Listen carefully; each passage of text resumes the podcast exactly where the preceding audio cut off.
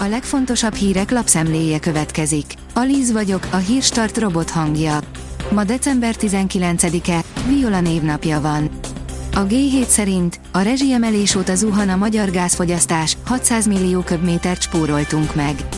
Az európai átlagnál hónapokkal később, de a rezsiemelés környékén végül Magyarországon is megindult az alkalmazkodás az új energiapiaci helyzethez. A 24.hu írja, az ukránok szerint Orbán is olyan, mint Putyin. Melitopol polgármesterét a háború elején elrabolták az oroszok, később fogolycserével szabadon engedték. A múlt héten az Európai Parlamentben vehette át a Szaharov díjat, amelyet Ukrajna népe kapott. Szankciókról, Melitopolról és Orbán Viktorról is beszélgettünk vele. Leleplezte a jegybank elemzője, hogy az ársapkák végső soron emelték az árakat. Az MNB blogján megjelent cikk szerint az ársapkák nem csökkentették, hanem növelték az inflációt. A kereskedők brutálisan felemelték az ársapkáshoz hasonló termékek árát, és az üzemanyagért most jóval többet fizetünk, mint amennyit az olajára emelkedett, írja a 444.hu. 2022 legjobb matricája egy pesti mentőn van. Az ötletgazda előtt megemeljük a kalapunkat, ez a matrica annyira ütős, hogy mindenképp meg kell veletek is osztanunk, írja a vezes.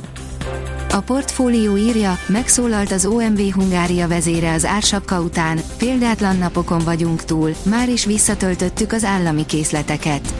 Soha nem volt még akkora egy heti üzemanyagforgalmunk, mint a 480 forintos hatósági ársapka eltörlése előtti napokban, ami oda vezetett, hogy a hálózatunknak közel a felén alakultak ki készlethiányok, árulta el a portfóliónak adott exkluzív nagy interjúban Balog Tibor. Csókcsata, maszatolás és könnyek a VV11 villában. Barna és Piros ismét egymásba gabajodtak, miután Anita is beadta a derekát a srácnak, de sírásból sem volt hiány a villában. Mutatjuk, hogy mi minden történt a való világ vasárnap esti összefoglalójában, írja az rtl.hu. A magyar mezőgazdaság oldalon olvasható, hogy új állatgyógyászati készítményekről szóló törvény. A vonatkozó német törvény december 1-én módosította a Bundestag, és 2023. januárjában lép hatályba. A változtatás célja, hogy még pontosabban nyilvántartsák a haszonállatok antibiotikus hatású gyógyszerekkel való kezelését, és hogy tartósan csökkentsék az alkalmazásukat. Minden nagyon drága, akkor végre van esélyünk egy normális karácsonyra, írja a Forbes. Ha egyedül nem tudunk megküzdeni a család, a barátok és magunk elvárásaival, nézzük meg, mennyibe kerül egy kiló vaj a beiglibe, és már is könnyebb lesz az elengedés. Tippek egy tudatosabb, normálisabb, nyugisabb karácsonyhoz.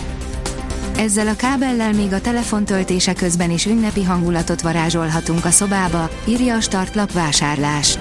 Megérkeztek az ünnepi USB kábelek, amelyek nem csak töltik a telefont, de szép, színes világítást is adnak a karácsonyfához. Az F1 világ szerint reagált a Ford főnöke az F1-jel kapcsolatos pletykákra. Sem megerősíteni, sem cáfolni nem kívánta a Forma 1-es csatlakozással kapcsolatos pletykákat a Ford globális igazgatója, Mark Rushbrook. Megkezdődött a zsidóság egyik legnagyobb ünnepe, a Hanuka, írja az Infostart. Meggyújtották az első gyertyát a budapesti nyugati téren felállított kilencágú gyertyatartón. A sportál szerint kiesett a darts kétszeres világbajnoka, viszont két is második körös a világbajnokságon. A futball világbajnokság árnyékában folytatódott a PDC Darts világbajnokság Londonban, a negyedik nap bomba meglepetése Adrian Luis búcsúja. A magyar nemzet írja, Messi abba akarta hagyni, de meggondolta magát. A 35 éves argentin zseni a VB győzelem után nem tekinti lezártnak a válogatott karrierjét. A kiderül írja, jókora enyhülés előtt áll időjárásunk. A hét második felében dél, délnyugat felől enyhe hullámok áramlanak a Kárpát-medence térségébe. A jelenleginél 10-15 fokkal melegebb időre számíthatunk. A Hírstart friss lapszemléjét hallotta. Ha még több hírt szeretne hallani, kérjük, látogassa meg a podcast.hírstart.hu oldalunkat, vagy keressen minket a Spotify csatornánkon, ahol kérjük, értékelje csatornánkat 5 csillagra. Az elhangzott hírek teljes terjedelemben elérhetőek weboldalunkon is. Köszönjük, hogy minket hallgatott!